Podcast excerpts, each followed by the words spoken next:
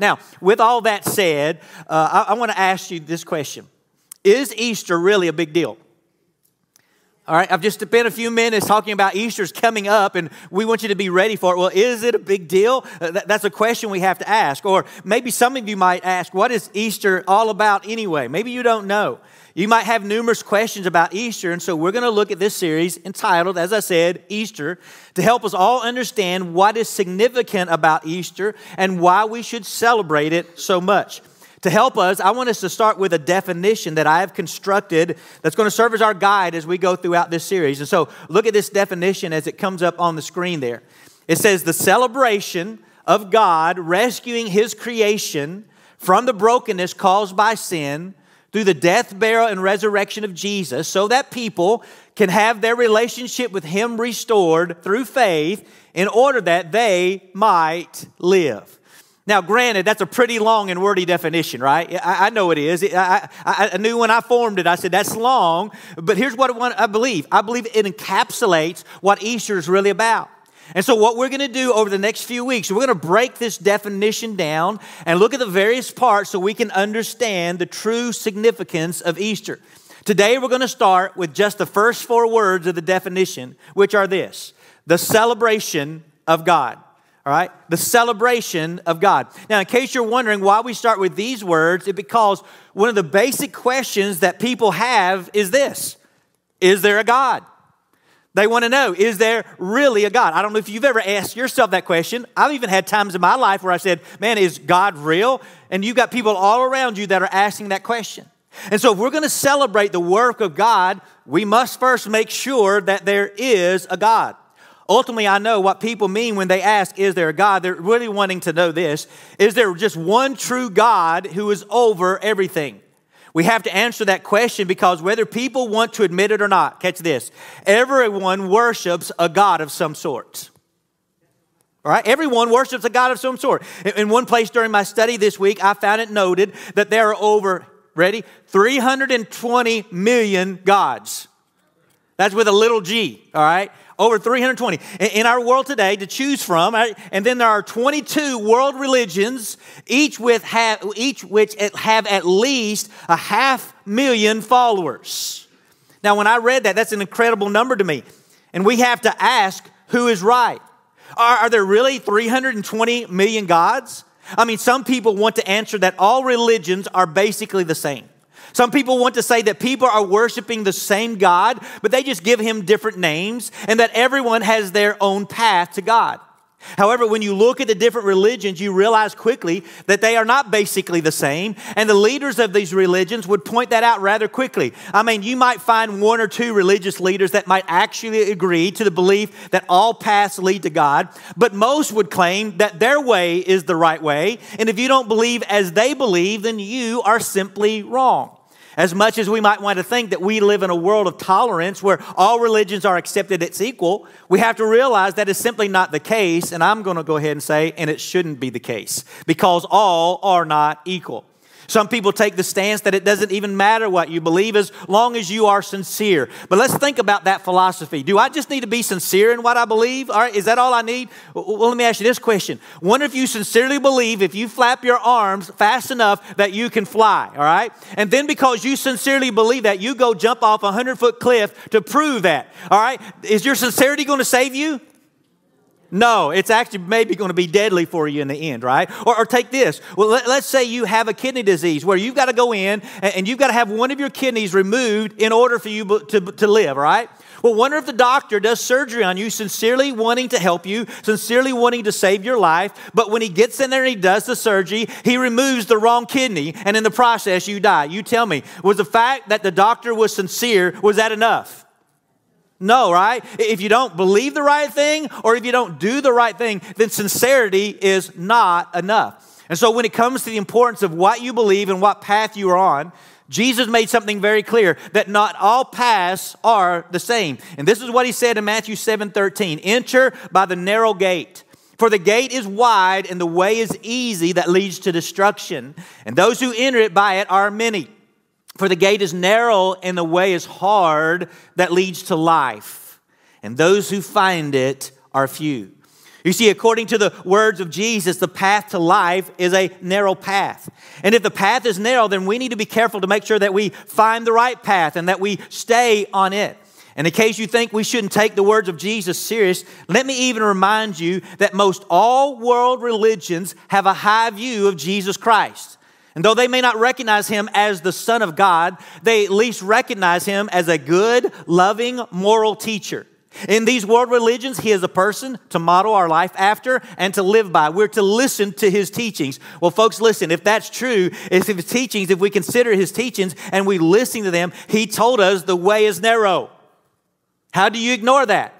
All right, how do you say, oh, we're going to accept his teachings, but then do not listen to what he says? Even these world religions that do not recognize him as Savior of the world, they have to at least take his words seriously that the path is narrow and not broad. All religions do not end up in the same place. And so if you believe the wrong thing, it will have eternal consequences for your life and can truly be deadly. Now, with that said, it's important now that we turn to the words of Genesis 1. If you have your Bible, go ahead and open Genesis 1 1. We're going to be right there in the beginning today because look at how the Bible starts. It says, In the beginning, God created the heavens and the earth. Now, that, those might be just 10 words, but they are 10 words that speak volumes. Those words declare that there is one God who created all things, right? There's one God who created all things. These words do not leave room for there being a multitude of gods. There is one God who is over all things. So much of the debate we have today is where did everything originate from? This often creates a debate between science and religion. In the world that we live in today, so many people want to position religion against science. All right, we do that, and I want to ask, why? Why do we pit those? All right, they say well, you got to choose between religion and science. You have to choose between there being science or a creator God. I'm not sure why they feel that way because there shouldn't be a separation. For I'm going to say this science does not negate God. In fact, science points us to God. All right, we probably should have been an amen on that one, okay? Maybe you say, well, what are you talking about? I don't believe that. It's hard for me to say amen to something I don't believe. Well, let's take the beginning of things. Scientists seek to explain the beginning of matter as we know it. And so through the years, there have been various theories. The theory that in our day has been widely accepted is the Big Bang Theory. This theory began with Albert Einstein publishing his equations of general relativity in 1915, followed by a Dutch astronomer named Wilhelm de Sitter, if I can say his name right, who predicted an expanding universe. What these two suggested is that if the universe is expanding, then there had to be a starting point. Therefore, there was a point when it did not exist, but it suddenly came into existence. Now, with the idea of the universe having a starting point being established, in 1923, Edwin Hubble observed the Andromeda uh, uh, Nebula, which led to the conclusion that the universe exploded into existence with a furious burst of energy, and it's been expanding ever since. This Big Bang Theory was not accepted at first because, as Robert Jastrow, an American astronomer and planetary scientist, stated in an interview with Christianity Today, he stated this. He said, Astronomers now find they have painted themselves into a corner because they have proven by their own methods that the world began abruptly in an act of creation to which you can trace the seeds of every star, every planet, every living thing in this cosmos on the earth. And they have found that all this happened as a product of forces that they cannot hope to discover. That there are what I or anyone would call supernatural forces at work now, I think a scientifically proven fact. All right, you hear what he's saying? What he's saying is this is that God and science do not conflict with each other, but in fact, science proves that there is the need for a creator God who created the universe with design.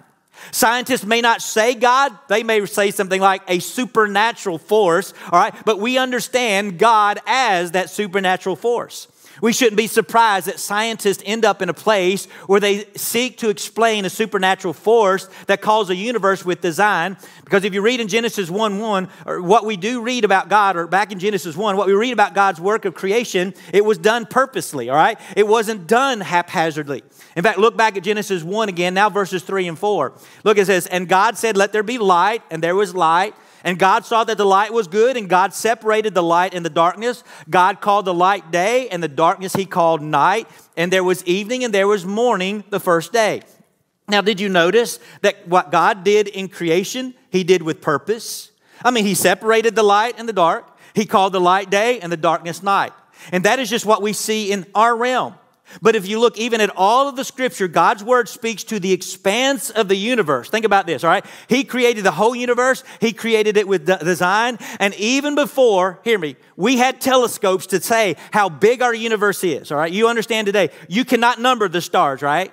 All right? If you've ever been like me and you grew up in the country, you go out at night, sometimes the dark night, and you look at the stars and you say, if I spend long enough time, I think I can count all the stars, right? Okay? So, so by the naked eye, if you want, you could spend some time trying to do that. But before we had the telescope that could say, look, our universe is so expanding, there's no way we can number all the stars. This is what it said in Jeremiah 32 the host of heavens cannot be numbered. God already knew that from the beginning. Why? Because He's the one who created the expanse of our universe. Amen? You see, the simple statement was a confirmation that the planets in our universe are far too great to number which if just stand out at night again and look again we, we probably would think we could but god's word confirmed that they are innumerable because he again is the one who created it. He knows its magnitude. Now in case you're wondering why is all this important all right? But let's go why are you sharing this? Why is this important? Well let's turn over to romans 1 now if you have your bibles because look at what we're told there in regards to the ability to know that there is a god. We're going to begin in verse 19 in romans 1 Look at what it says. It says, For what can be known about God is plain to them, because God has shown it to them.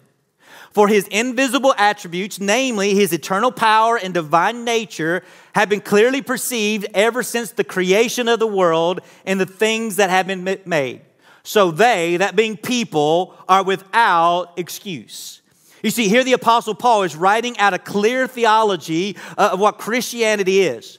And he starts with the basics of declaring this that people are without excuse when it comes to knowing that there is a God. Paul declares that God has shown himself to the world through the things that he has made. And though God has invisible attributes, they can all be seen in the things that God has created. When you look around, Paul declares that you cannot say there is no God. as we look and admire the world around us, even as we study the world around us, Paul is saying that God is shouting back to us I am real and I am here. We looked at how science really points us to God, and we could go on and say that science is really just the study of God's creation. But philosophers of well have sought to help us understand the way in which God has revealed himself to us so that we can know him. Now, what I'm getting ready to share with you, I know this is a little technical, so I hope you picked up an outline today that you can write some things in today. I'm going to share some big words with you, so please don't get caught up in the complexity of these words. All right, is this a deal? Don't get caught up in the complexity of these words. Just consider what I'm explaining or what there is saying to us. Because if a detective is investigating to discover what has, has or who has done something, what do they look for? They look for clues, right? And one of the big things we'll look for if we're being a detective is we're going to look for fingerprints because a fingerprint can point us to who maybe did the crime or did the action, whatever the, the case, right? In the case of God, philosophers have discussed fingerprints of sorts that God has left to help us know who He is and to know that He has acted. These fingerprints are labeled into four categories. Here's the four categories, all right? There's the cosmological fingerprint, all right? There's a teleological fingerprint. Big words, I told you, right? These next two aren't quite so big. Then there's the moral fingerprint and then the, the desire fingerprint. What I want you to do this afternoon, go home, memorize these four, all right? So later you can impress your friends. I got some big words for you, right? You can go talk about those, all right? Now, uh, uh, what I want to do is just do a quick explanation of what these four are. What are these four fingerprints? How do they point us to God? All right, the cosmological fingerprint, I will not spend much time on because it relates back to the scientific argument we just mentioned. This argument simply says that when you look at the world, you have to know that there is a beginning. It recognizes that even though much can be understood about our universe, that no one has ever been able to explain how it came to be other than to say that it has to be God.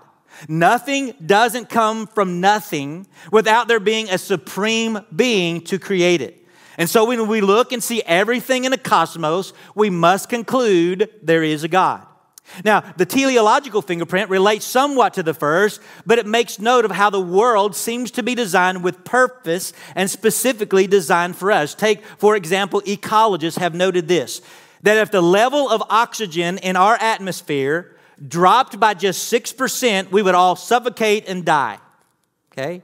But if it increased by 4%, 4% the planet would erupt into a giant fireball. Even more delicate than that, if the level of carbon dioxide in the atmosphere was 0.5% higher, our world would be an oven, all right? It would become an oven. Or if it were, catch this, 0.02% lower, we would not have an atmosphere at all. Now, if that is not enough for you to consider the delicate design of our world, the cosmologists tell us that if the earth was 2% closer to the sun, then it would be too hot for water to exist. And if it was not tilted exactly at 23.5 degrees, the temperatures would be even more extreme and we would all die. Okay? Now, for those who look at this information and say, well, we just got lucky right? We just got lucky that somehow by chance, as the particles in the universe were evolving, everything just happened to fall into place and create our worlds. If that's you, you need to understand that this, this, this, the statistical probability of this world just happening into existence is basically impossible. All right, when you look at just the DNA, all right, if you look just at the DNA and its complexity, to say it happened by chance, it would be the same as saying this. You ready? To say DNA happened by chance, it'd be the same as saying this that there was an explosion at an ink factory, and that explosion caused all the works of Shakespeare. All right? All right, so you, you get the picture, right? just happened an explosion, and when that explosion happened, ink went everywhere. And when it fell, it fell into letters, and it fell not only into letters, letters in sequence to make words, and not only words, words in sequence that created all the volumes of Shakespeare's work. Do you understand how improbable that is? I hope you understand that. The fact that our world has such a design points to the fact that there had to be a designer behind it. There had to be one who planned things just the way they are. Let me remind you the words of Genesis 1 1 In the beginning, God created, all right? Now, after the teleological argument, you have the moral fingerprint. This argument points to the reality that there is within every person, hear me, within every person, there is a sense of right and wrong. Now, people might disagree on what is right and wrong, but they know that some things are right and some things are wrong. I even understand this that in prison they have their own moral code. Did you, are you aware of that? In prison, even some people, prisoners look at other prisoners and say they're bad people. Right? Namely, this if they do, they perpetrate crimes against innocent children in prison, you are considered the worst of the worst. All right? Even in prison, they have some sense of morality to say some things are right and some things are wrong, right? Now, this inherent morality is what Paul alludes to in Romans 2 15, where he wrote this They show that the work of the law is written on their hearts while their conscience also bears witness and their conflicting thoughts accuse or even accuse them. All right? When, some people want to simply talk about the survival of the fittest, as humans, we recognize that God has a standard of right and wrong. Therefore, we don't simply prey on the weak of humanity to eliminate them so that the strong can survive. Our morality teaches us that we care for the weak. Amen? Right? It's what it teaches us. We know inherently we, we don't be survival of the fittest. We don't just wipe the weak out. Our morality tells us we take care of those who are weak. This morality, the Bible teaches, is a morality that comes from God. Therefore, they, this fact that, that people have this inherent morality attests to God. Now, yes, some depart from this morality, but in the end, we consider that evil and in opposition to what we inherently know, and it is in opposition to a holy God. All right? Now, the fourth fingerprint is the desire fingerprint. This fingerprint recognizes that within every person, there is a desire for something beyond the material things that the world can offer. Ultimately, we would say it is the desire for the eternal. I know this is true because in Ecclesiastes 3:11, this is what we are told about God. He has made everything beautiful in its time. And look at this next part. And he has put what? Eternity into man's heart.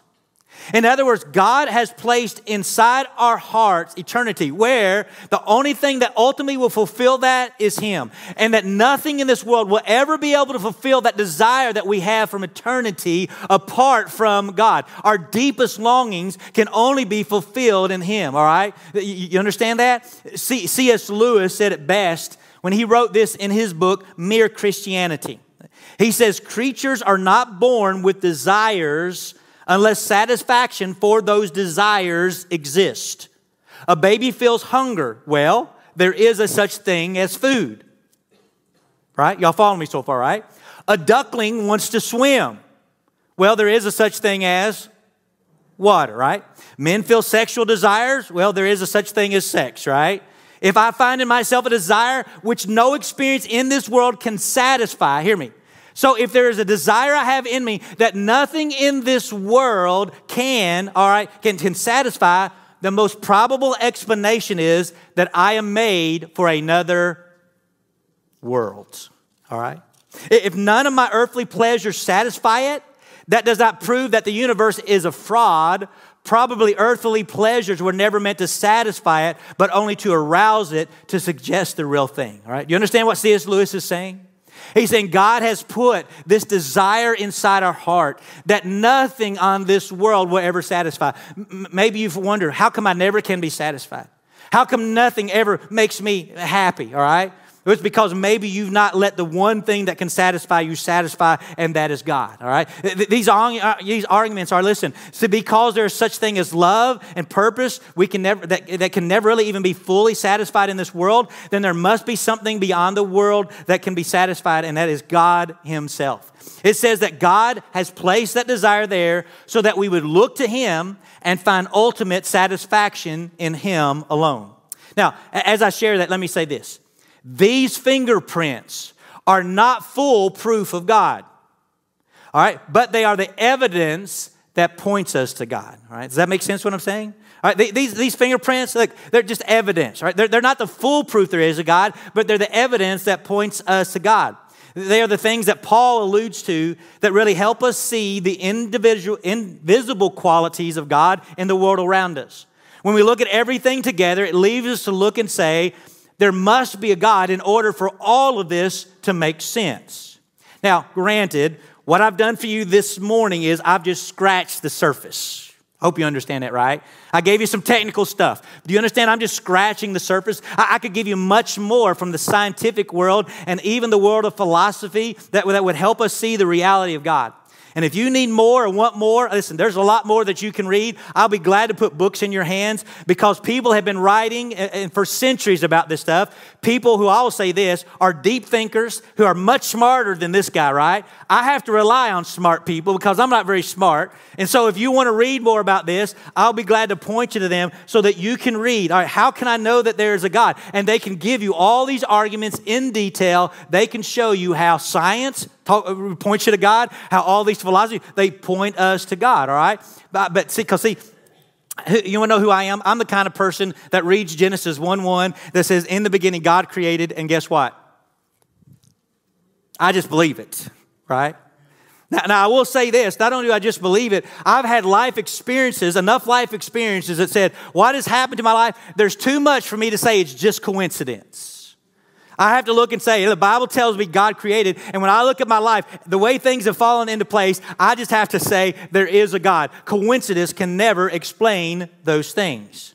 Now, as we consider, though, what I've said today, we have to ask this morning what does this really mean? Remember, we're asking questions about Easter. We're wanting to know is Easter something we should celebrate? Is it really a big deal? If the events of Easter were events that were carried out by a holy God who acted, then we should accept, that, yes, Easter is worth celebrating. However, the words of Roman 1 help us understand the true significance of knowing there is a God. I didn't read this verse earlier, but I will now, so look at Romans 1:18. It says, For the wrath of God is revealed from heaven against all ungodliness and unrighteousness of men, who by their unrighteousness suppress the truth. Okay? Now, remember, the key to this message today is recognizing that man is without excuse in knowing God. He has made himself plain to us. And since God not only can be known and has made himself known, we have no excuse. We might, uh, we might ask, I mean, no excuse for what? Well, the obvious is no excuse for not believing in God, but the real answer is even more than that. Because it's not just about knowing God, it's about knowing His truths and living by His truths. You see, the reason the wrath of God is mentioned in this verse is because when people fail to recognize God, then they live life however they want. When they live life however they want, it is often in opposition to the will of God and the truth that He has revealed to us. But if you accept that there is a holy God, it demands, you ready? It demands that you live in accordance to his will.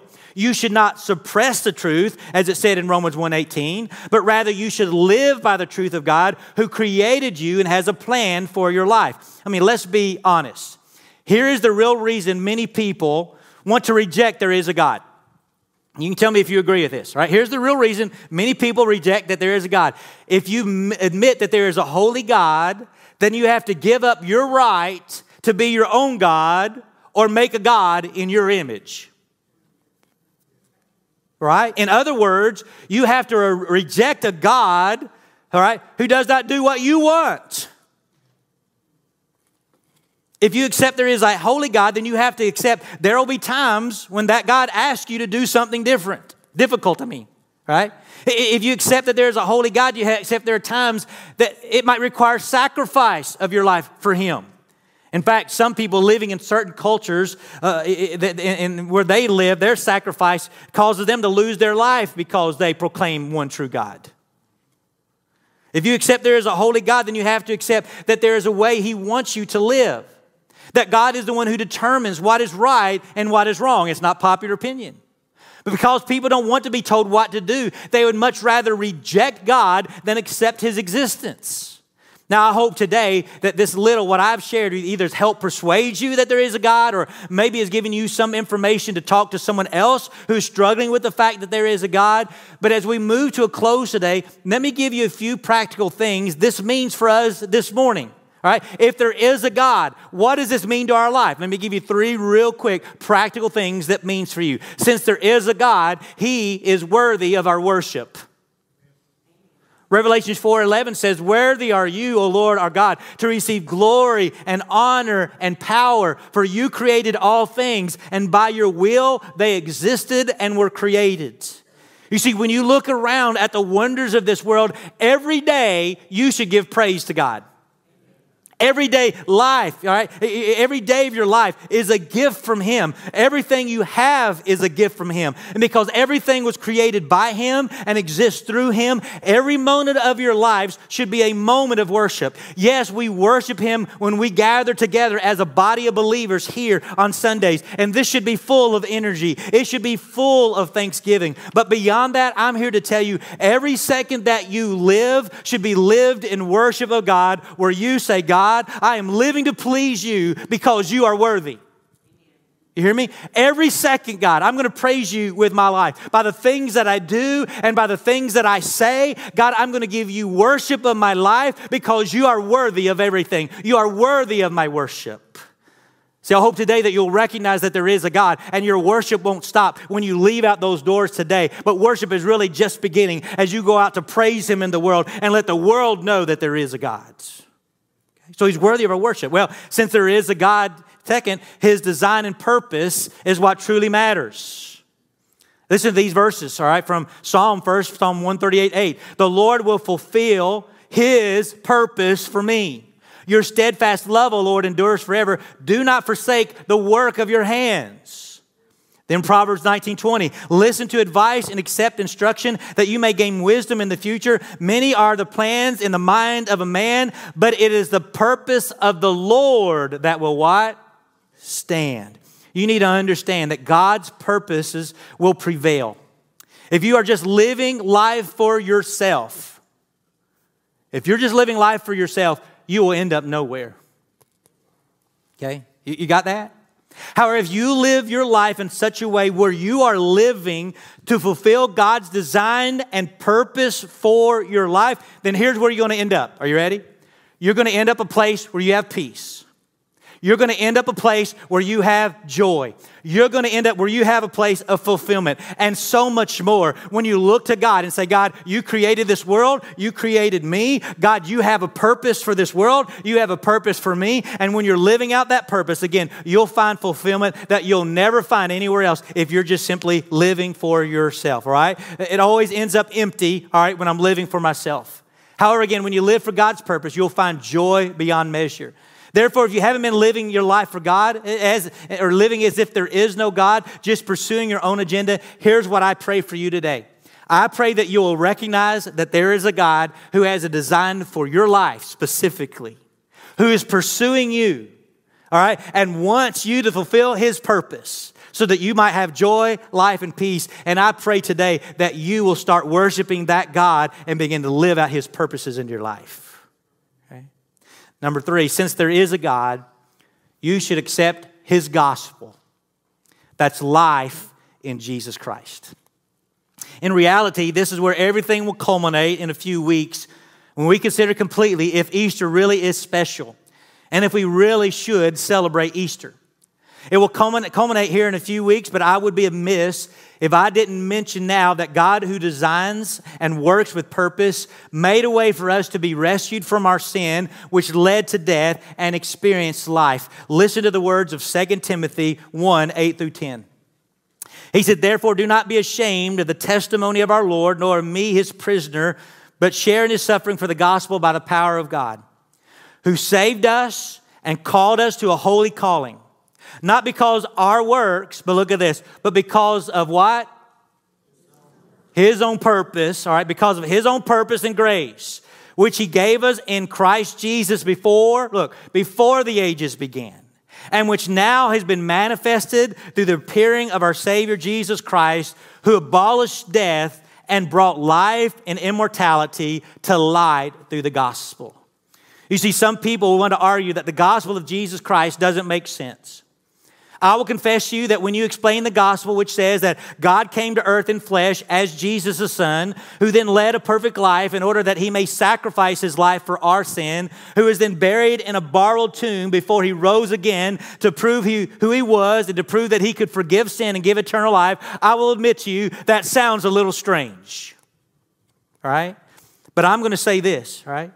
It does sound like a strange plan Sounds like a strange plan that I wouldn't come up with. However, it is the plan and the design of a holy God who is working to rescue his creation.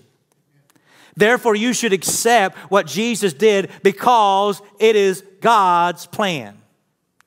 It was God's plan that Jesus would come and die for your sin. It is God's plan that by faith in Jesus Christ, you might be forgiven and given eternal life. It is the plan of a holy God, and since it's His plan, we should follow His plan. Amen? Now, this morning, as we move to an invitation, I do not know what your need is. Some of you might have just been needing some reassurance today. Maybe you've been having doubts about God, and this message has affirmed in you your belief in God. Why not take then this invitation time to worship that only true God today? Take this moment of invitation to lift your praises to Him and sing to that God and say, Oh Lord, I love you and I'm so thankful that you have created me and created this world and worship Him as we sing. Or come to this altar and kneel before Him and say, Lord, I just want to praise you as I kneel before you and worship you in this moment. Maybe that's what you need to do. Maybe even in that, you might need to recommit your life or confess sin or commit to ministry. Whatever it is, let God have His way in your life this morning. Now, others this morning, it's not that you've doubted God, but you haven't been living for His purposes. Let today be the day that you commit to living out God's purposes for your life. Let today be the day when you move beyond just having God in your life on Sundays to where you let God be in your life 24 7. Right? That He is the one that leads your life every moment of every second. And maybe you need to come and say, God, you know what I've been doing. I've been coming. I've been playing church. I've been coming. I've been singing like I worshiping you. But God, you know I haven't been living for you. Let today be the day you come and say, God, 24 7, I'm yours. You created me. You love me. You got a plan for my life. God, I'm going to worship you 24 7. Maybe that's a commitment you need to make. And then others today, you need to come and find life in Jesus. You know that you have died because of sin. You feel the emptiness in your life. You feel the deadness in your spirit. You don't even know what it is. You just know that you feel empty inside. Well, you need to come today confessing your sin, confessing your belief in what Jesus did for you, and committing your life to God and move forward in that. If that is you, I pray that you come this morning and you come without delay because I'm here to tell you because God has placed eternity in our heart, you will never be satisfied apart from the Lord Jesus Christ. So you need to come to Him. So we're going to move this invitation, and I don't, again, know what all the needs are today, but it's open to whatever. Brother Jacob's going to be over here standing. I'm going to be over here. If you need somebody to talk with or pray with, we'll be there to greet you. Or if you just want to come to this altar alone this morning, you come and kneel and you talk to your Heavenly Father who loves you. Or maybe you can even right there in that seat. Maybe there's something you need to do. Maybe you're not able to come to the altar. Right there where you're at, won't you pray to that holy God if you have a need today? Because if nothing else, every one of us should worship Him, right? Nothing else. I want you to sing your praises to a glorious God. All right, let's pray together. Would you bow with me, Father? As we come to this time of our service, Lord, I, I know that this is a holy moment because, God, anytime we are presented with an opportunity, Lord, to make commitments to you or make a decision for you or to pray to you, Lord, those are, those are big moments. I think sometimes, Father, what we do is we get in our routines and we just make this a common moment. We just make it another part of our worship service and we check it off and say that part's done. Father, this morning as we come to this invitation time, Lord, I pray that we wouldn't just go through the motions, that indeed, Father, you would come and meet us here. And that, Father, there'd be people this morning who come and truly do business with you, whatever that is. Make a decision for you, Lord. I know there are some this morning that need to come and just kneel at this altar. They've, they've brought unconfessed sin in this place, God, and they need to kneel before you. I pray that they would come and not be embarrassed in a moment, but just coming knowing that there's a God who's waiting to hear from them, and they would step out boldly and come and confess that sin. There are some this morning that just need to come, God, because they have not been expressing their love for you as they should, and they just need to come and kneel and worship you this morning, God. Because again, you deserve more, and they need to come, Father, and do that. I pray they would. There's some that need to make commitments of all sorts. Maybe some need to come and commit to ministry. You've been calling them, and they've been saying no, and they need to come this morning to say yes. There may be some that need to come and commit to baptism because they've been putting it off. They know they gave their life to you, but for some reason they're, nervous, they're afraid and they, uh, they haven't stepped out and never made that public commitment through baptism, God, I pray today would be the day they'd step out and say, I'm not ashamed of this mighty God who created me. And they'd come, they'd make that commitment. Father, whatever the need, again, some who need to come, give their life to Jesus, Lord. I pray that, that Jacob and I would be filled with people talking of, of their need for Jesus today, Lord, because I know you want people to be saved, Lord. You want a relationship with them for all of eternity, that eternity you've put in their heart. You want to live with them forever. And today we know the only way that happens is through faith in Jesus. And I pray some today would come and give their life to you, Lord. So, Lord, have your way in this moment. I know my words have not been complete today, but God, as a perfect, holy God, you can help people hear what they need to hear. Lord, you can speak to their spirits even now in this moment. And I pray, Father, the voice that they would hear today is not my voice, but Father, they would hear your voice and they would respond to you. And so bless this time. Pour your spirit out as we sing to you. And as I pray these things, I pray them in Jesus' name. Amen.